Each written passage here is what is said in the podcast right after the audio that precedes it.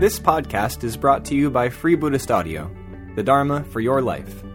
Our work is funded entirely by donations from our generous listeners. If you would like to help us keep this free, make a contribution at freebuddhistaudio.com/donate. Thank you, and happy listening.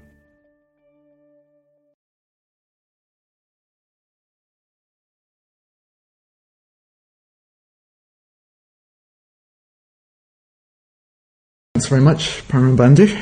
It's very good to be at Padmaloka. It's a long time since I've been on a men's event, and I'd forgotten how good they were. It's been very good to see friends old and new. So, this morning I'm talking about Vajrapani. The title of the talk is Vajrapani Energy Unlimited. And as you'll have heard already from Paramabandhu, who's in a way been giving you bits of my talk sort of over the last day and a half in his little introductions and things, the Vajra is this very powerful implement. It has the qualities of a thunderbolt. And one of its qualities is that when you throw it, it always returns to your hand. So I'm going to start actually not by talking about thunderbolts which return to your hands. I'm going to start by talking about darts. For those of you who haven't spent much time in English pubs, darts is a sort of English pub game in which it's a bit like kind of being an archer but on a very small scale. You have a sort of feathered projectile which you throw at a board from a distance of about 8 feet. But a few years ago, some researchers did an experiment in which they took some people and they divided them into three groups. So it's a bit like if I were to divide you into three groups. So this side of the room, I'd ask you to do nothing whatsoever, particularly definitely not to play darts for the next 6 weeks, say. The middle of the room, I'd ask you to practice playing darts every day for a certain period of time. And then this side of the room, I'd ask you not to play darts, but ask you to imagine yourself. For the same amount of time these people are actually playing, just imagine yourself. Okay.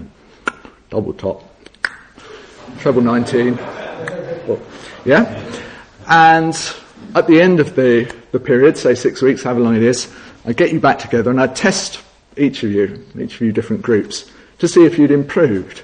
And you people over here, well, you haven't improved, but I suppose I can't expect you to have done. You haven't been playing, you haven't had anything to do with it, so why should you?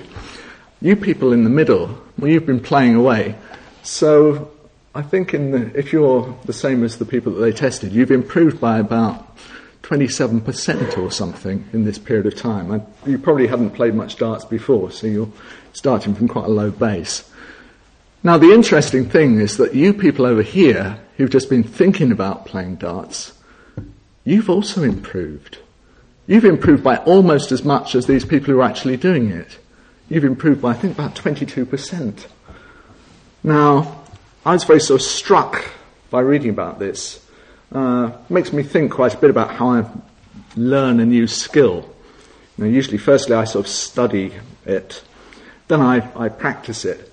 But there is also, usually, if there's anything that I'm interested in, almost involuntarily, there's an aspect of sort of mental rehearsal. I remember when I was a kid, I was really into playing football, and I'd play at every conceivable opportunity. But also, a lot of my time when I wasn't playing, and I was sitting in class and stuff at school, I'd be imagining myself playing, or I'd be imagining myself being Jimmy Greaves or Bobby Charlton or whoever my hero at the time was. And that certainly wasn't sort of wasted time. Well, it was wasted time if I was sitting in class and supposed to be studying history. But it actually didn't have quite an effect on how I played football. So this sort of mental rehearsal is very sort of common now. It's like if you're a top athlete, where it's one of the things that you do. You spend a lot of time just seeing yourself turning up at the stadium for your event, getting changed, going to the starting line. You imagine the crowd, you imagine yourself when the starting gun goes, you see yourself running that perfect race, you see your name at the top of the list on the scoreboard, you see your time, and you just keep doing that over and over. And it does definitely seem to be very beneficial. So the interesting question is, how does all this mental rehearsal apply if we're trying to learn the skills of the Dharma? If we're trying to learn the skills of wisdom and compassion, or ethical action, or awareness. So in general, if we're trying to develop a positive quality, Buddhist tradition says, well, there's three things we can do. Suppose we're trying to develop virya. Supposing we're trying to develop energy in pursuit of the good. Well, firstly, we can study, we can come to understand what virya is, we can read about it, we can listen to talks like this one. And then secondly, it's suggested we go away and we really try and clarify what we've heard. We really try to reflect on what we've heard, see, how far it's true for us, what questions we've got. We try to really resolve those until we're quite definite about what it is we're doing and why we're doing it, and we're really behind it. And then lastly, we practice it in all sorts of ways. So we put more energy into developing skillful mental states and doing away with unskillful mental states. But we can also use mental rehearsal. We can just imagine ourselves acting with more energy. We can imagine ourselves really putting ourselves into situations with the whole of ourselves and acting in skillful ways. We can imagine what it would be like if we had a great deal of energy moving in the direction of enlightenment. So, as we'll see, this all connects with Vajrapani. And Vajrapani is a figure who's particularly associated, as we've heard, with virya, with energy. Not just any old energy, but energy in pursuit of the good. You could say that energy is the link between your faith, your heart's deepest wish, what you really believe in the most positive way, and your actions. If you really start contacting your heart's wish, well then you want to carry that into action. And the link that does that is virya. And Vajrapani is a figure who appears in Buddhist Tantra. Buddhist Tantra is a current of ideas and practices that arose within the Buddhist tradition about 750 years, say, after the time of the Buddha. And it was subsequently carried over from India into Tibet and Japan. And there are a large number of tantric texts, and Vajrapani is particularly associated with those tantric texts. He's, according to the story, he's the guardian of those texts, and also the collector and assembler of those tantric texts. So he's known as the Lord of Secrets in some texts. And this tantric current within Buddhism became very successful. It became a very major part of the Buddhist tradition, mainly, I think, because it had methods for addressing deep levels of consciousness very directly. It used things like mantra and mudra visualization. Some of those methods involved mental rehearsal, you could say. So just as top athletes would visualize themselves preparing and then engaging in their event, so male and female tantric practitioners rehearsed gaining enlightenment. They enlisted the support, you could say, of their unconscious minds. So just as the athletes try to get that message into deeper levels of their consciousness so that automatically, as it were, spontaneously, when the starting gun goes, they launch into their best possible performance. The tantric practitioners were trying to get the message of enlightenment through to deeper and deeper levels of the mind, deeper and deeper levels of consciousness. And I think if you practice the Dharma over a period of time, whenever your practice starts going well, you discover that there's this kind of dialogue going on between what you think of as you, sort of everyday you, your everyday self, and deeper levels of your being, deeper levels of your consciousness. It's almost like there has to be a kind of collaboration between our everyday selves and the sort of deeper aspects of ourselves. And it's very important to try to pay attention to this, to messages that we get from those deeper levels in dream, intuition, and meditation, however it may come, and sort of promote that dialogue. We need to really try to listen to what's going on, beyond what we're usually aware of, and also to dwell on helpful symbols, because symbols are one of the ways in which we communicate with those deep levels of consciousness and in which they communicate with us. So Buddhist Tantra used sort of mental rehearsal, and this mental rehearsal was known as taking the goal as the path in Buddhist Tantra. It was called taking the goal as the path because you imagined yourself as already having achieved the goal of wisdom and compassion and so on.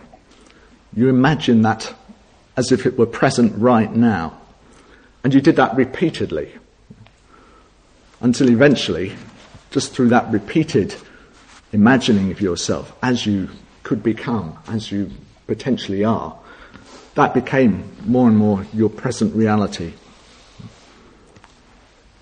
So, if you were practicing in this way, you could imagine yourself having the good karma to be in the presence of a Buddha or a great bodhisattva, say. You could imagine that you'd actually arrived at the level where you were in direct communication with them and they empowered you. You could actually imagine yourself having become a Buddha, having all the powers of the enlightened mind and using those powers to help endless living beings. Because the Buddhist Tantra was based firmly on the Mahayana, on the Bodhisattva ideal, where you're not just concerned with gaining enlightenment for yourself alone. You see yourself surrounded by suffering and you really want to help all living beings. But then you think, well, as I am at the moment, well, what can I really do? I hardly understand, what life's about. I don't understand what it means to be a human being, really. So what I need to do, if I'm really going to help, is I need to develop the wisdom and compassion of a Buddha, and then I can really be of some use to other people, then I can really be of help. So the Tantra was very much based on that Bodhisattva ideal. So you'd rehearse that transformed mental state. You'd imagine yourself as a Buddha or Bodhisattva. You'd see yourself doing what your heart's deepest wish really came down to, which was understanding the nature of things and being able to help other people to understand too, so that they put an end to the suffering that they cause themselves. And you might even see the world as a Buddha would see it. You'd see it completely transformed. So everything would become beautiful, everything would become rich. It would be as if you were living in a mandala, a sort of beautiful kind of rich palace. Everything you heard would be like mantra. Everything would be sort of transformed, perfect sound. And you'd also aim to experience mental states flowing through your mind as though they were thoughts in the mind of a Buddha, completely unchained, completely free, completely ownerless, no grasping, no sticking onto things, no kind of hanging onto them like grim death, as we so often do. You just allowed this flow of loving, compassionate, wise mental states. So people would just put themselves into that world. They'd rehearse being a Buddha or Bodhisattva. Now, although the principle of mental rehearsal is the same, whether you're trying to be a 100-meter runner or if you're trying to gain enlightenment, the kind of transformation that the Tantra, that Buddhism is trying to accomplish, is a lot deeper and more radical than even a top athlete is trying to achieve. If you're practicing the Dharma, your aim, however long it takes, isn't simply to have more physical speed, more stamina, more precision in your movement. Buddhists who practice these tantric methods were aiming to bring about an extraordinary transformation in how they use their minds. So how do you picture to yourself something that really is an extraordinary transformation, a radical transformation of your mind?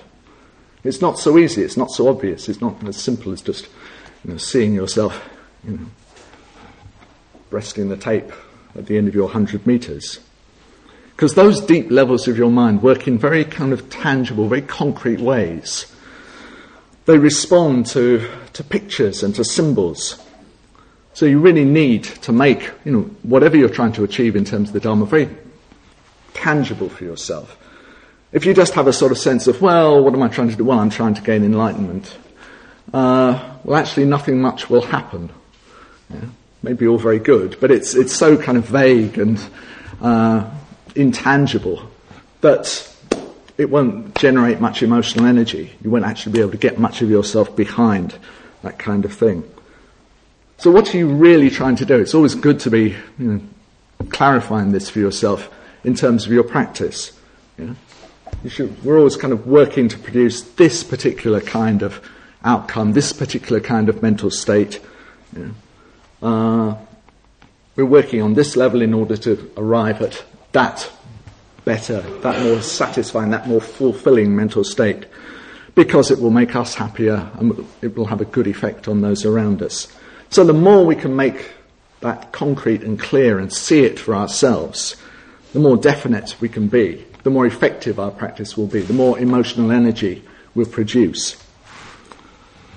So how do you picture and feel being enlightened? Well, in the early history of Buddhism, a lot of people just saw themselves in the presence of the historical Buddha, Shakyamuni. They just imagined he'd been the teacher who'd started the whole tradition. So they just imagined themselves in his presence and feel what it would be like to have been in the presence of Shakyamuni and just feel those qualities.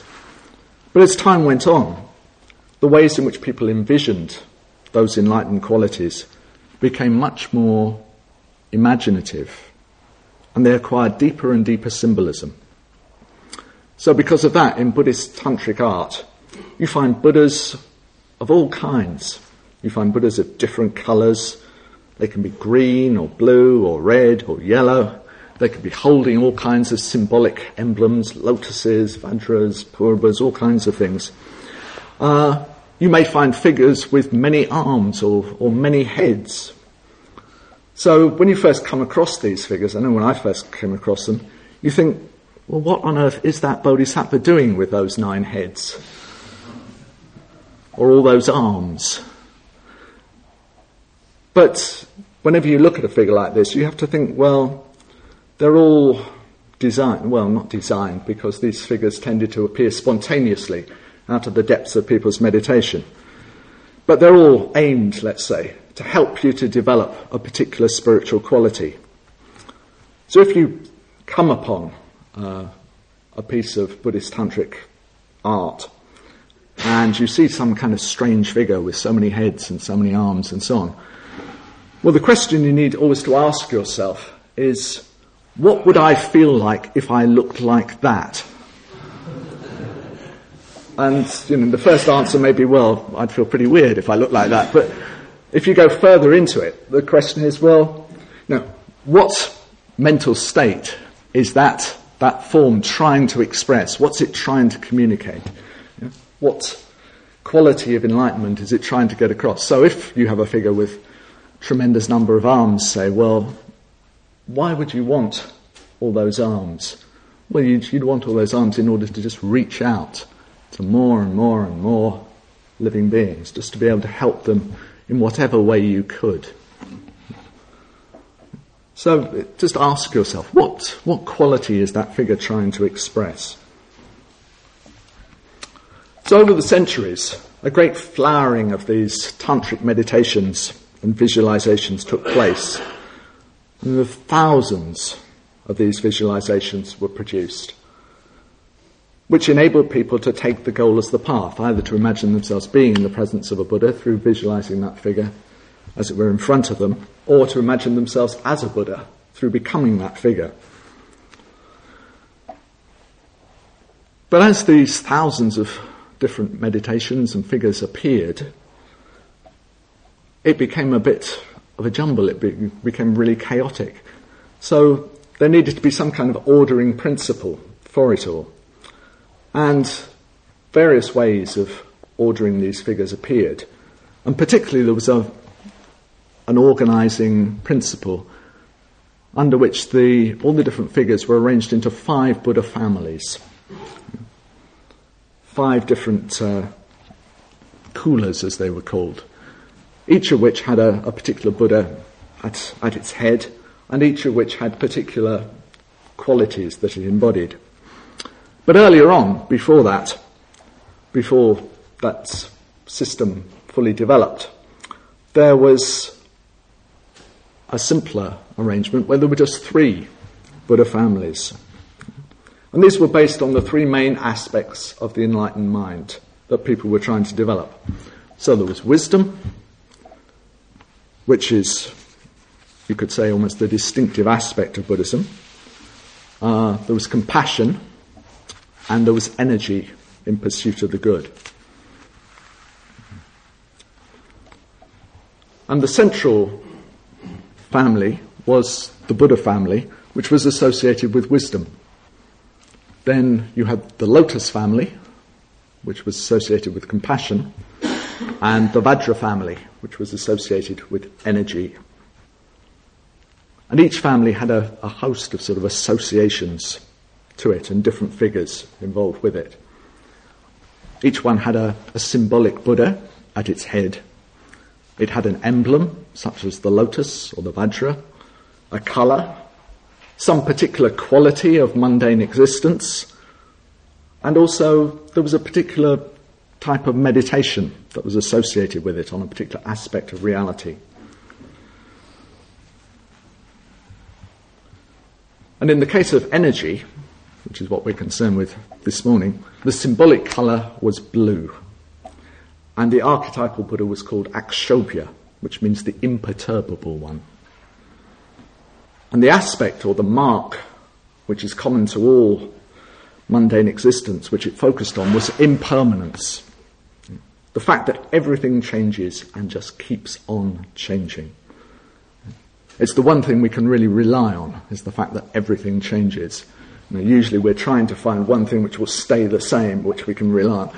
If we just turn things around and rely on the fact that everything changes, then suddenly our lives become so much easier.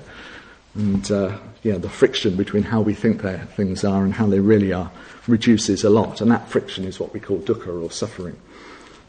So everything changes, everything is impermanent. That was the main sort of quality on which this family focused.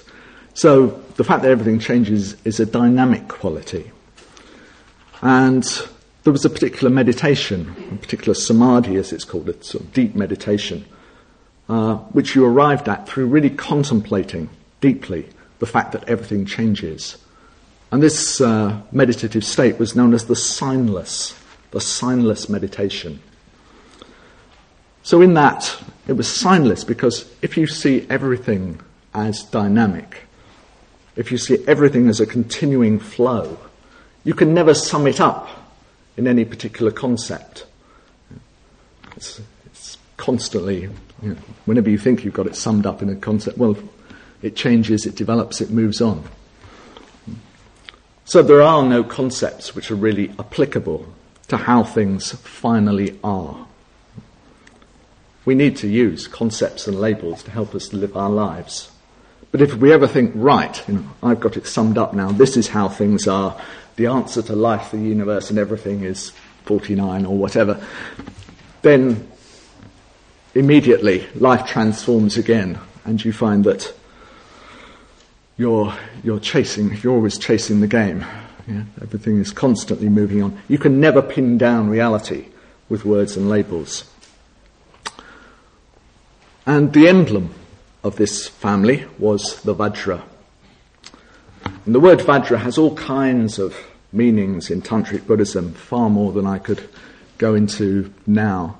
I've explored some of them in that little booklet on the Vajra and Bell that I wrote recently, which is available going cheap in the Padmaloka bookshop.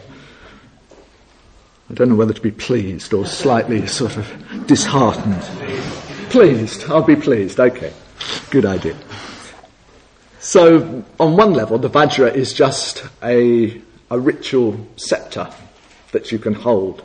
Often in tantric ritual, you hold the Vajra in your right hand and a Vajra bell, a bell with a Vajra handle, in your left, and together they symbolize wisdom and compassion, sort of perfectly united. But although, in a way, the Vajra is this piece of metal designed in a particular way, it has all the symbolism of a diamond. And the thing about diamond is that it's the hardest thing you can find in nature. A diamond will cut all other stones, but it will never be cut itself. So the Vajra symbolizes a state of mind which is unshakable, which is imperturbable, which is never affected by anything mundane at all. But as well as having the nature of a diamond, the Vajra also has the nature of a thunderbolt. So there's this tremendous thunderbolt energy also incorporated, as it were, in the Vajra. And again, we're talking about something which symbolises states of mind. We have to remember this again and again and again. So you have the diamond and the thunderbolt. And I think in Meeting the Buddhas somewhere, I talk about how when I was young, you'd have this sort of playground riddle about what happens when an irresistible force meets an immovable object. And when you're about 8, you sort of stand there in the playground and you think, right, there's an irresistible force, but there's an immovable object, and you try to sort of work out what happens. Well, the tantric answer to that is, well, the two just sort of fuse together and they become Vajra. You have this immovable object which has all the qualities of a diamond, so you have a mental state which is completely immovable, unperturbable, but also it has all the qualities, all that dynamic power and irresistible force of the thunderbolt. So, the Vajra is irresistible, completely unstoppable. Nothing mundane can stand against it. It smashes through all hindrances, all obstacles, and particularly all the ignorance that causes us suffering. And at the same time, it's completely stable and unaffected itself. So very simply put, this is the main emblem of the Vajra family. And the main bodhisattva of this family, as we've seen, is called Vajrapani. So he's the main embodiment of wisdom and compassion in this family, particularly compassion, because he's a bodhisattva. And Vajrapani is the holder of the diamond thunderbolt, the holder of the Vajra. So, there were these three Buddha families. There was the Buddha family in the middle, and the Lotus family, and the Vajra family. But over time, the Vajra family rose in importance. In fact, if you read the history of Buddhist Tantra, it's a bit like reading the history of a mafia family, who sort of managed to get sort of some very powerful kind of armaments sort of smuggled in from somewhere, and they gradually just take over some city or other, because the Vajra is such a powerful symbol, such a powerful weapon against ignorance and inertia, spiritually, you could say, that the Vajra family became increasingly central in the Buddhist Tantric tradition, and eventually Akshobhya, the blue Buddha, came to move into the centre of the mandala, and Vairocana and the Buddha family made way and moved into the east. So most of the major Buddhist figures in the later Buddhist Tantra are associated with the Vajra and the Vajra family. And similarly, just as the Vajra family sort of rose and rose, Vajrapani too sort of rose from humble beginnings, as it were. As Paramabandhu mentioned, he first makes his appearances in the early Buddhist texts as a a yaksha, a sort of very powerful nature spirit. Maybe a bit like an ogre, although I'm not quite sure what an ogre is. I mean, I won't say that. But yes, a very powerful nature spirit. And he quite often appears in the early Buddhist texts as a sort of guardian of the Buddha. We heard a reading the other night where it's of one story where he appears. There's another sutta called the Ambatta Sutta, where a young Brahmin man comes to the Buddha and starts questioning him. And at the time you'd already got the beginnings of the caste system, which has cast its shadow over India down to the present day, as Dave was reminding us. So this young Brahmin man feels quite superior to the Buddha, because the Buddha is only a kshatriya, he's only of the warrior caste. So this young man, Ambatta, keeps making slighting sort of comments about the Buddha for being a kshatriya and the Shakyans that the Buddha comes from. In fact, he describes them as menials, as sort of low people. And the Buddha just answers him very politely and patiently, as Buddhas do. But eventually, I think he decides that Ambatta really is causing himself a lot of pain through seeing things in this way. So he says to Ambatta, "Ambatta, isn't it true that actually your family, your Brahmin family, are originally descended from a Shakyan serving girl?" And Ambatta doesn't answer because he knows it's true. So he keeps silent. And the Buddha asks him a second time, and Ambatta keeps silent. And the Buddha asks him a third time. And yes, the tradition seems to be that if you don't answer a question very reasonably put to you by a Buddha, even up to a third time, there is some danger that your head may split into pieces, whatever that may mean. So at this point, Ambatta looks up above the Buddha's, where the Buddha is, and there is this figure of Vajrapani, as he's called in the Pali Canon, Vajrapani, this very powerful figure with holding a vajra, waiting to strike. So Ambatta decides that perhaps he will answer the Buddha's question after all. Now, in a way, I find it hard to know what's going on in that story. It may just be that, in a way, Vajrapani symbolises the sort of positive humiliation that some people felt when they came into contact with the Buddha, and their pride was sort of shattered by his clarity and the truth which he just totally embodied from head to foot. People sort of come to the Buddha with all sorts of views, all sorts of positions, and the Buddha's, in a sense, not taking any position at all. And the Buddha's just relating to Ambatta with kindness. But in a way, if you're standing back from the Buddha, you may find life rather difficult, even though the Buddha is actually being very kind to you.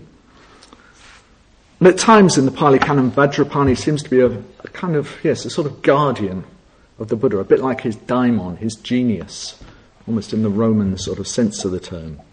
He seems to be a symbol of the Vajra-like intelligence of the Buddha that's just going to annihilate the delusion, the wrong views that cause the suffering of the person who's questioning him. But although he starts off as this yaksha, as this powerful sort of nature spirit, Vajrapani becomes more and more important as Buddhism develops, until eventually he comes to be seen as one of the great bodhisattvas in the Tantric tradition, along with Avalokiteshvara and Manjushri and so on. Now, we don't want to take all this too literally. It's not so much that there was this sort of nature spirit who in some sort of way, sort of got promoted in some kind of celestial hierarchy to get to sit on a lotus, in some heavenly world. It's more like there's a sort of current of spiritual energy which sort of starts from the Buddha, that expresses itself through different forms. And as that current of energy takes forms that people find more and more helpful to them in their development, so that figure becomes more and more important. And Vajrapani, as a bodhisattva, takes on several different forms. So he's got a very peaceful form. We got an example next to Matthew on the shrine. Often the peaceful form is quite a light blue colour. So he's very young, maybe 16 years old, very radiant, and often in a very relaxed posture. Sometimes what's called sort of royal ease, where he's almost sort of just leaning in a completely sort of easy sort of way. We often think of energy as something where you kind of have to screw yourself up and find your energy. It's very good to just look at the peaceful form of Vajrapani, because he's completely relaxed. He's holding the Vajra, or he's holding a lotus on which the Vajra is. So there's all that power, all that energy there. But it's being expressed through a state of mind where there's no tension, no forced, willed effort whatsoever. It's just perfectly relaxed. So we have the peaceful form of Vajrapani. But very often the form of Vajrapani that you come upon is a wrathful form. And there are quite a number of these. In fact, Vajrapani has outer, inner and secret forms. But unfortunately we only have time for the outer one this morning. So, I want to look at the common form, the common wrathful form of Vajrapani. So like all these figures, this form of Vajrapani appears in a vast blue sky. And then within that, there's a lotus flower, because all these symbolic Buddhas and Bodhisattvas have grown out of the mud of mundane existence into the sunlight of enlightenment. And then there's a sun disk, or sometimes one foot of Vajrapani is on a moon disk and the other is on a sun disk. But more usually there's a sun disk on which the figure stands. And then finally the figure of Vajrapani himself. So he's a very powerful male figure. And he's dark blue in colour. Dark blue is often associated with wisdom in Buddhist Tantra. And he's very wrathful looking indeed. He looks really ferocious. He has glaring eyes, three of them, including one in the middle of his forehead, symbolising a higher wisdom, seeing into the nature of reality. He has sort of tusks or fangs.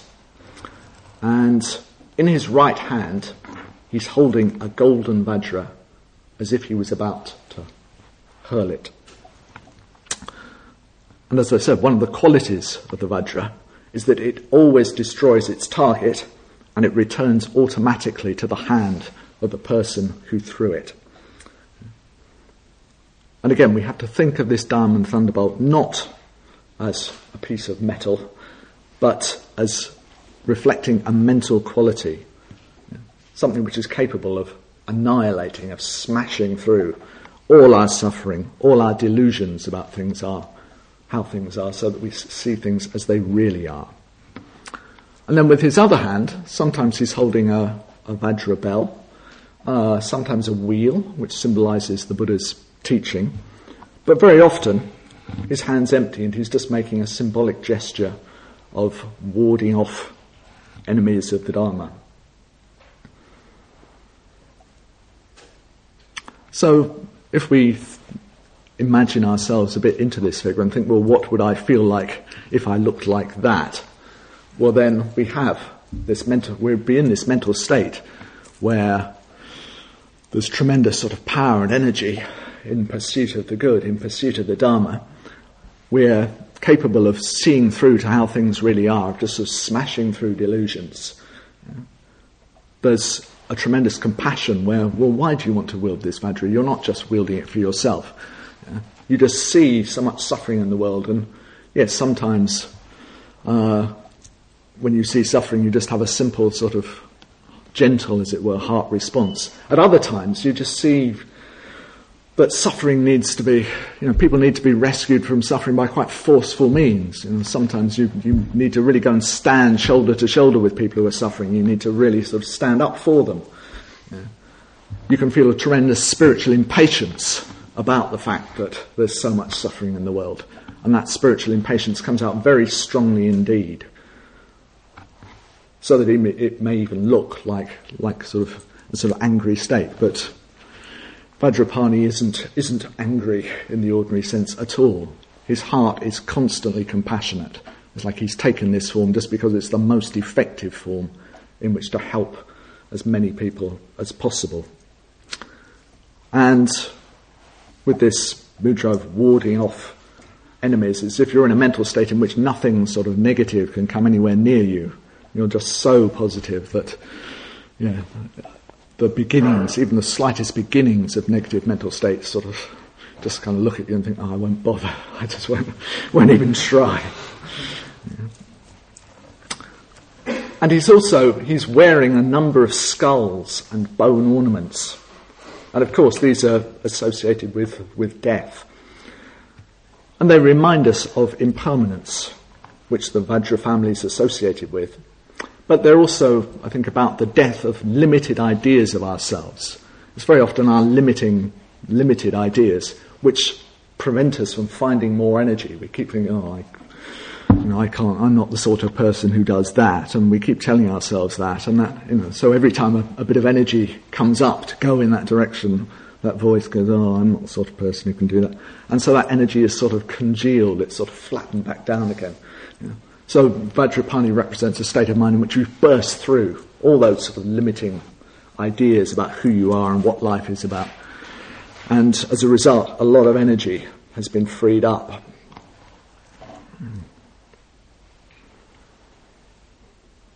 And then he's almost naked.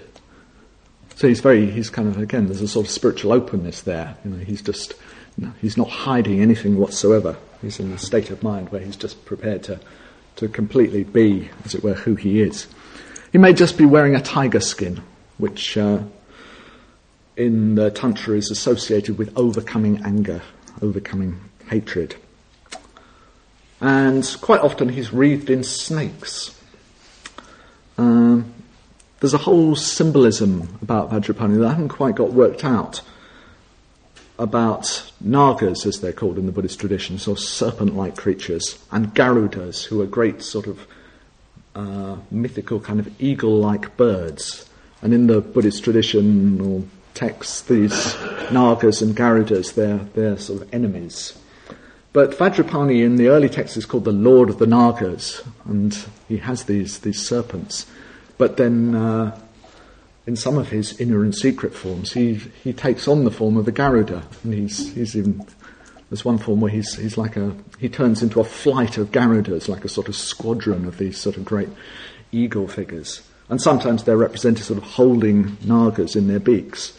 So I'm not quite sure which side he's on really. He seems to be sort of spanning that sort of divide between those two sort of symbolic figures, the sort of heights and the depths.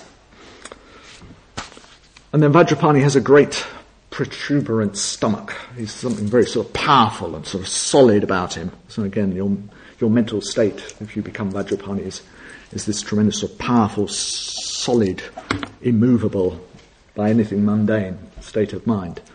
And then he's stepping, or perhaps I should say stomping, to the right. And in some versions he's trampling a couple of figures underneath his feet, who are understood to represent ignorance and craving. So you're in such a wise, compassionate state of mind that ignorance and craving, well, they're held completely under your feet. You don't even notice them; they're not there anymore. They're sort of down under your feet. You don't see them when you look around at all. And all around him is this great halo of flames, the flames of transcendental wisdom. So there's a lot we could say about this figure, but time's a bit limited. But what would happen? What would happen if you were mentally to rehearse being in the presence of a figure like that? perhaps eventually even becoming a figure like that in tantric meditation, day after day, year after year, decade after decade. Well, although, as I've said, although he's described as a wrathful figure, you wouldn't become very angry in the ordinary sense. Vajrapani does have the loving, compassionate heart of a bodhisattva. He's just manifesting all this energy because he cares very deeply about all living beings. In one text, he's described as grown out of the root of compassion. So he's just taken on this powerful, wrathful form to help living beings. So what happens if you just keep concentrating on this figure and reciting his mantra? Well, in a way, it's quite simple. You just develop more and more energy in pursuit of the good, in pursuit of wisdom. So if just day after day you were to see that figure and to recite Om Vajrapani Hum, or sometimes the mantra is Om Vajrapani Hum Pat. Or if you're a Tibetan, you recite Om Benzapani Hum and Om Benzapani Hum Pe, because the Tibetans tend to sort of mangle their Sanskrit. If you just keep doing this, if you keep reciting the mantras, seeing the figure, well, you liberate a tremendous amount of energy. And in a way, Vajrapani stands for both the energy that you need. It's as if he gives you the energy that you need in order to focus, in order to break through ignorance and so forth, so that you penetrate into how things really are, you penetrate into the heart of reality. But he also represents the tremendous energy that's liberated when that breakthrough happens. As if when you finally make contact with things as they really are, a whole lot of delusions and a whole lot of limiting ideas and ways of being just fall away, and suddenly you have much more energy available to you. So if you just focus on Vajrapani in this way, increasingly you have that message communicated to you. And it helps you to overcome all the hindrances to your energy flowing freely. Very often in Buddhism it's said that there are three kinds of hindrances to free-flowing energy. Well, you could just call them three kinds of laziness, I suppose, although we wouldn't think of them all as obviously lazy. Firstly, there is the, well, you could call it the laziness of laziness. I've recently been staying in Cambridge, where I was at university many, many years ago. And when I was at university, I was basically a hippie dropout. I did very little work for 3 years. And I remember there was one day where I was invited to have lunch with the master of the college that I was in. And he was a very distinguished historian, and he spent most of his time researching, but he did try to get to know the members of his college, so he'd at least once in 3 years sort of invite us to lunch.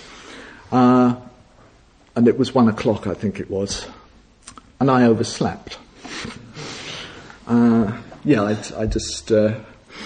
I spent a lot of my 3 years just particularly lying, sort of, gazing at the ceiling, sort of looking at pretty patterns and things. So, yes, I didn't manage to make this 1 o'clock lunch.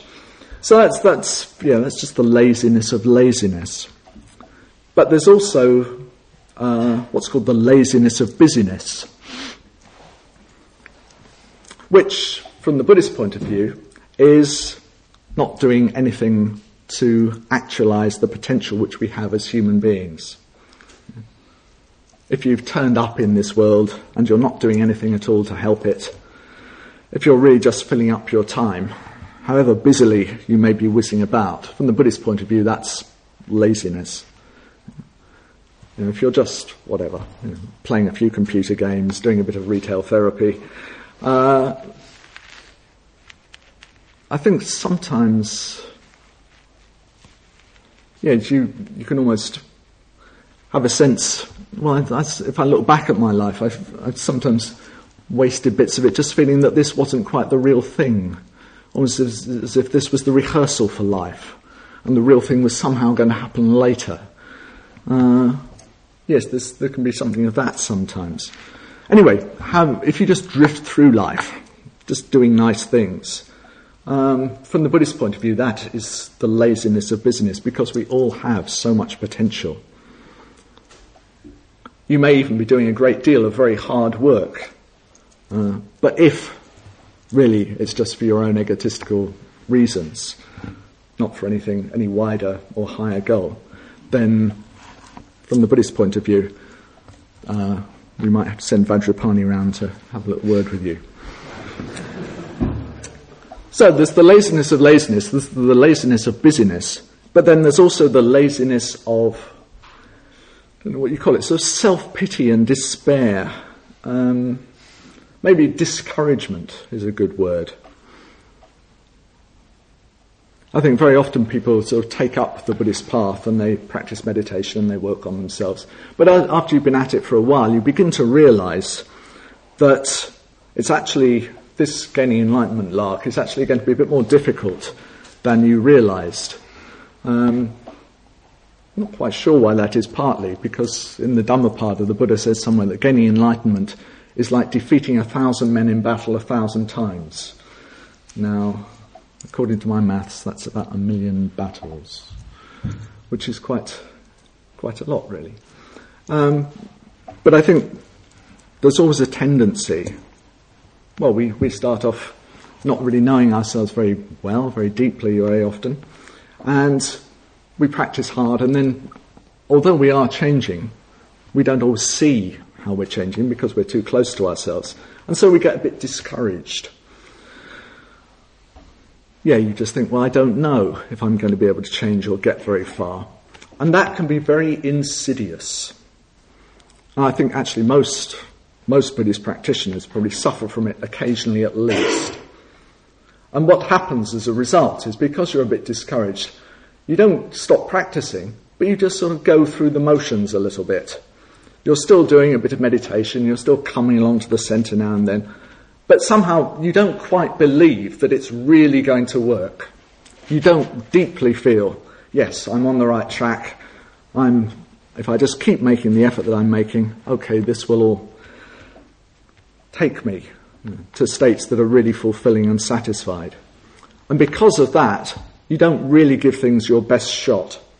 You don't really put energy into it. And as a result of that, your practice doesn't work. So it can even become a sort of self-fulfilling prophecy. You feel a bit discouraged. You don't really kind of make the effort, although you still look as if you're doing it. You still are to some extent. But because you are going through the motions, it's not really transformative. And as a result of that, you can say, there we are. I was right after all. I'll never get anywhere with the Dharma. So that's the laziness of discouragement. And often, I think, if your practice isn't going well, there's an element of this in it, that you've got a bit discouraged somewhere. You can even, I certainly have at times over the years had this little voice which says, I do believe that meditation works, I do believe that Dharma works, but not quite for me. It seems to be quite common. But these days, if that voice crops up at all in me or somebody else, I kind of want to say, what makes you think you're so special?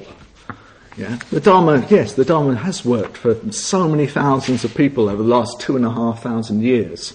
What is it that makes me think that I'm so special and my particular difficulties and psychology and so on are so particularly complex and intransigent that I won't be able to sort of sort it out? I realise in myself it's a kind of pride, really. It's I'm sort of making myself this very special person for whom the Dharma won't work. I will be the one who defeats sort of Shakyamuni and all the Buddhas and Bodhisattvas through, my particular difficulties. So it's good to be aware of that possibility. And visualising Vajrapani, or bearing him in mind, enables you to develop the opposite of those three things, of the the laziness of laziness, the laziness of busyness, and the laziness of discouragement. And just holding Vajrapani in mind, you find generates virya, generates energy in pursuit of the good. It stirs your energy up. And if you stir your energy, well, then you find that a number of positive qualities start to appear.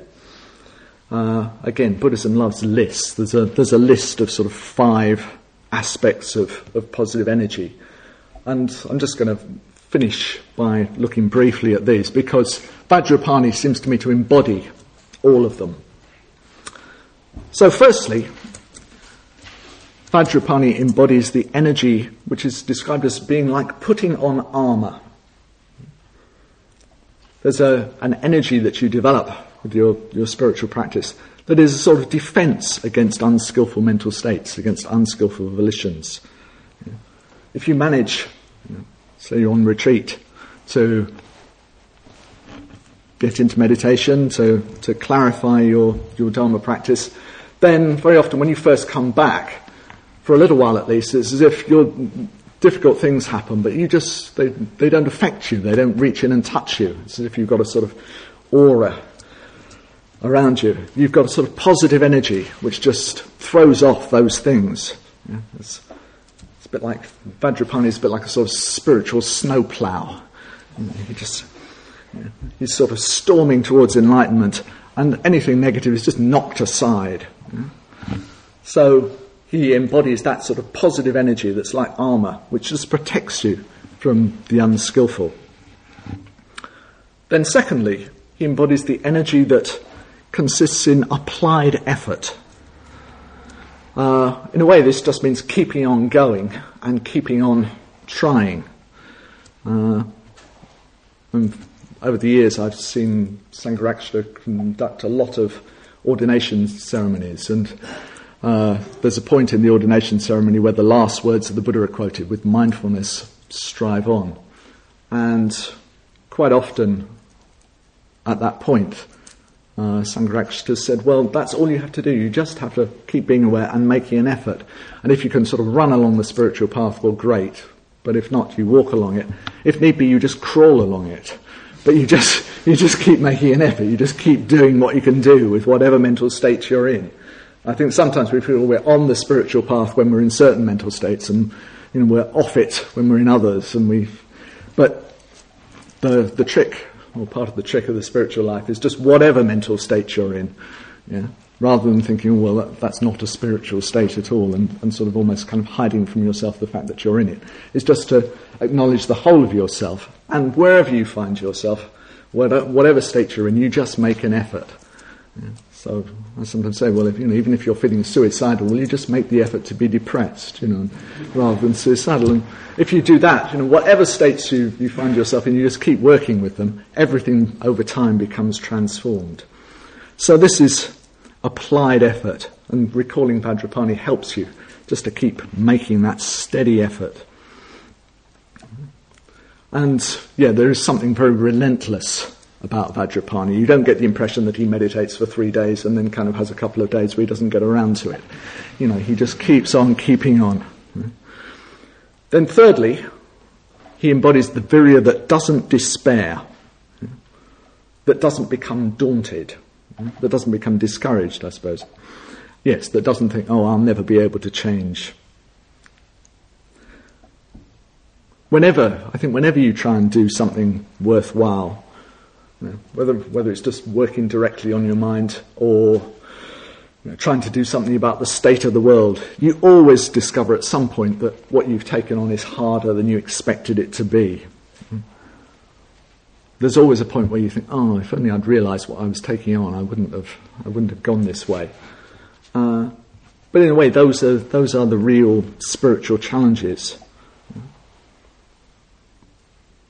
So Vajrapani, when he gets to that point, well, he just digs deeper. He doesn't sort of give up.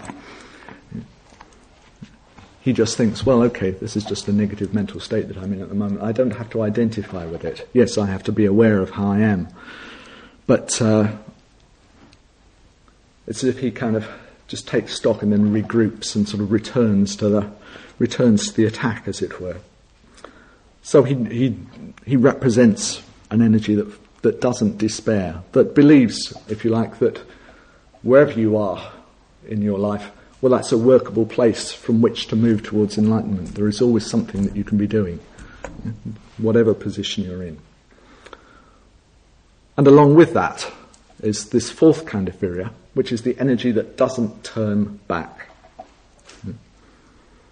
Whenever you practice the Dharma, in a way, your commitment that you're making is always to the unknown. You don't actually... Gaining enlightenment is a leap in the dark. It's not like doing something that you already know about. It's not quite the same as anything that you've ever done. You can't know what it's going to be like. You don't know what you're going to become. You don't know what you're going to turn into as you practice the Dharma. In that way, it's quite sort of magical. One of the things that I've really, sort of loved and rejoiced in about being involved with so many people in the order and around the FWBO is that you watch people turning into something that they could never have foreseen. You may find somebody, who starts off quite sort of shy and unconfident, and a few years down the track, they're standing up, perhaps as I'm doing, giving a talk to a whole lot of people on a men's event, and they could never have imagined themselves doing that when they started. They couldn't have seen it at all. So it's really quite magical. So that's the positive side. But also at times, as you keep practicing, you discover difficult things about yourself that you didn't realise, you could never quite have imagined. You find things about the spiritual life that you don't like, that you didn't realise perhaps were involved in it. You're confronted with all sorts of situations. And at that point, you really need that sort of Vajrapani energy that doesn't turn back. It requires quite a lot of sort of heroic energy. There may be times where you just need to take a sort of spiritual stand. So if you sort of plant your standard and you say, for the sake of all living beings, I'm not going to back down in my quest for reality, my quest to become a more loving and kind and aware human being, even though it's extremely difficult. So that's the energy that doesn't turn back. I think it's quite important in a way to... make some contact with that kind of energy, because I think the way society is currently in the West, we're almost sort of fed ideas that life should be quite easy, it should be quite simple. What we're given through adverts and so on is that, yes, life is going to be easy and it's going to work out, and if it doesn't work out, it must be somebody's fault. It must be somebody we can sue. So I think that gives us an unrealistic expectation of life. Sometimes life is extremely difficult. Sometimes even practicing the Dharma is extremely difficult. And we need to find that energy that isn't going to turn back, or at least is only going to make a sort of strategic retreat in order to find a place to go forward from again. So that's the energy that doesn't turn back. And then lastly, there's the energy that is never satisfied. Vajrapani doesn't rest on his laurels or his lotus. He's not going to rest, in fact, until we're all enlightened, until we're all free from suffering, until we're all completely happy and fulfilled. Yeah, so it's sort of easy sometimes to think, yes, I did really well on that retreat 2 months ago, but now you're 2 months on and constantly, in a sort of just a smooth, steady sort of way, we need to be thinking, okay, I have developed this quality this far. I never thought I would, maybe, but here I am. But maybe I can even go a little bit further. I can just take it the next step. And a lot of Dharma practice is just finding, what's the next step? Just the next thing that you can do. There always is a next step, even if it's sort of 3 inches forwards. There is always a next step that you can take. So these are the kinds of energy that Vajrapani can help us to develop. The energy that's like putting on armour, the energy that's of applied effort, the energy that doesn't despair, that isn't discouraged, the energy that doesn't turn back, and the energy that is never satisfied. And it's very important to understand that this energy isn't a sort of willed, forced, grit-your-teeth effort. And it doesn't necessarily involve being busy, 24 hours a day. It isn't just dashing about. But it does involve producing the qualities of a sort of spiritual warrior. And I think at the moment, in some aspects of the FWBO, the heroic ideal is taking a bit of a pounding.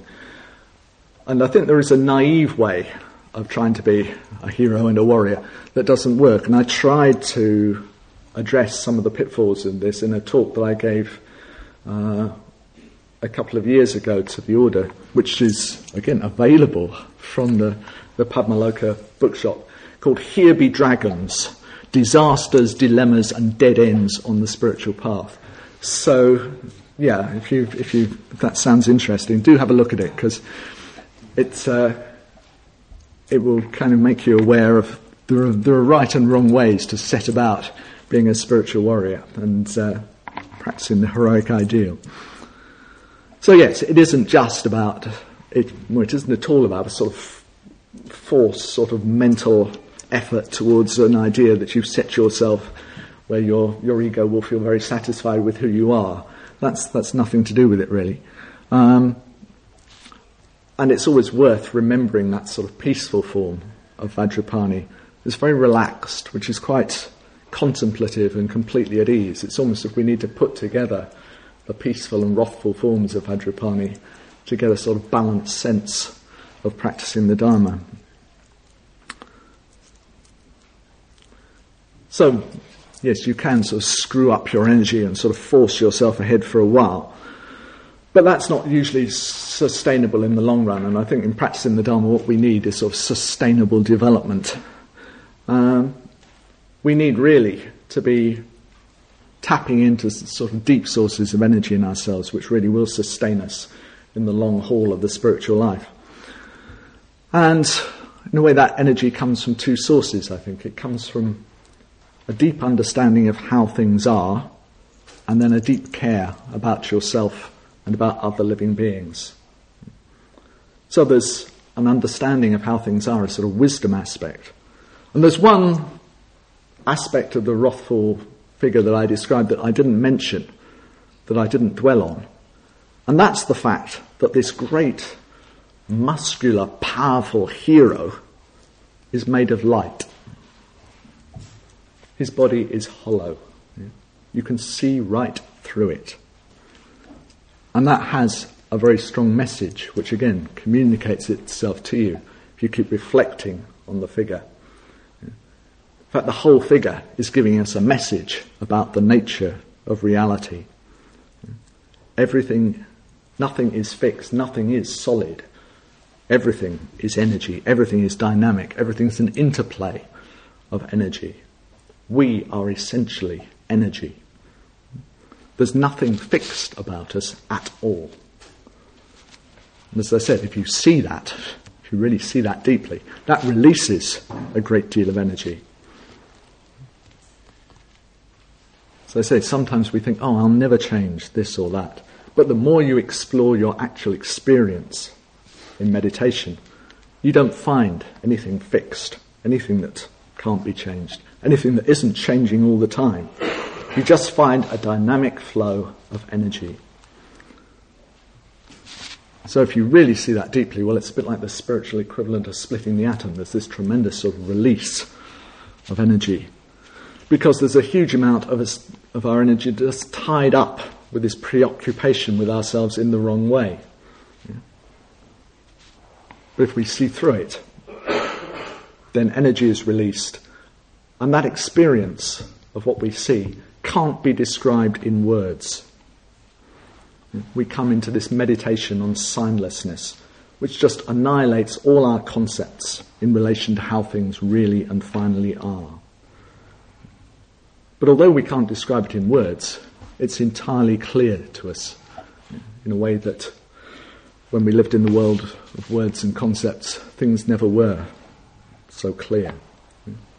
So the Vajra that Vajrapani wields smashes all our mental confusion, all the ignorance, which arises from taking our ideas about reality for reality itself. So I find this image of peaceful and wrathful Vajrapani a very helpful one. It helps me in exploring myself in meditation.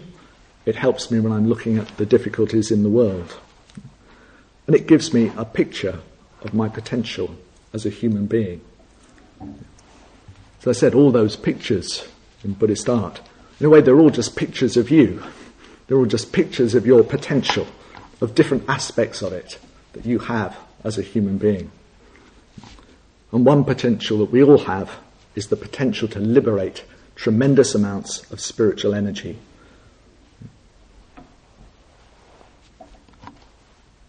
Is the potential to develop energy in pursuit of the good, so that we carry our heart's wish, our deepest beliefs, what we'd really like to see for ourselves and the world, out into action. And in a way, this is the way to contacting more energy. It isn't to force and sort of make yourself be more energetic. That doesn't really work.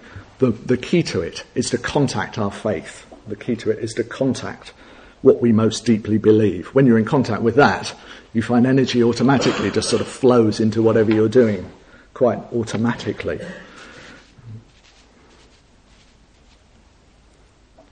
So, if we also take on the message of the Vajra family that everything is impermanent, then not only do we, if we contacted our heart's wish, we have a sense of what we'd really like for ourselves and for the world.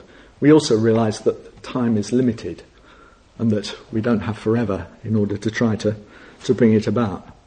So we put those things together.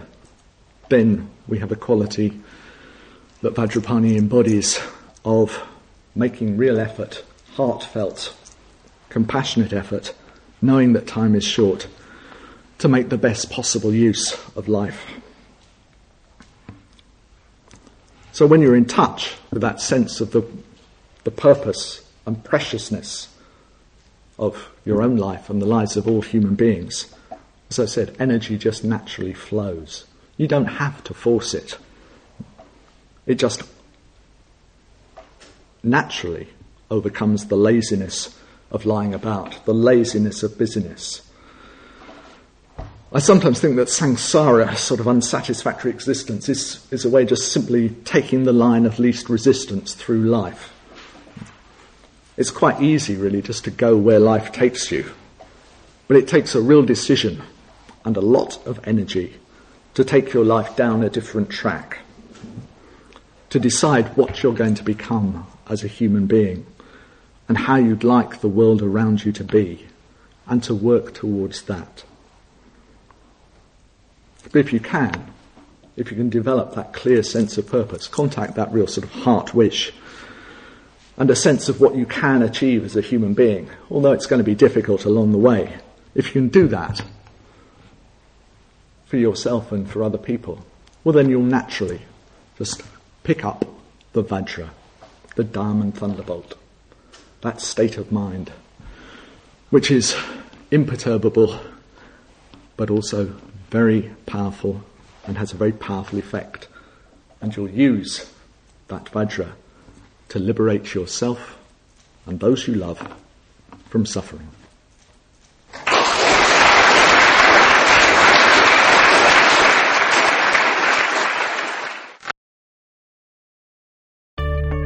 We hope you enjoyed this week's podcast. Please help us keep this free. Make a contribution at freebuddhistaudio.com/donate. And thank you.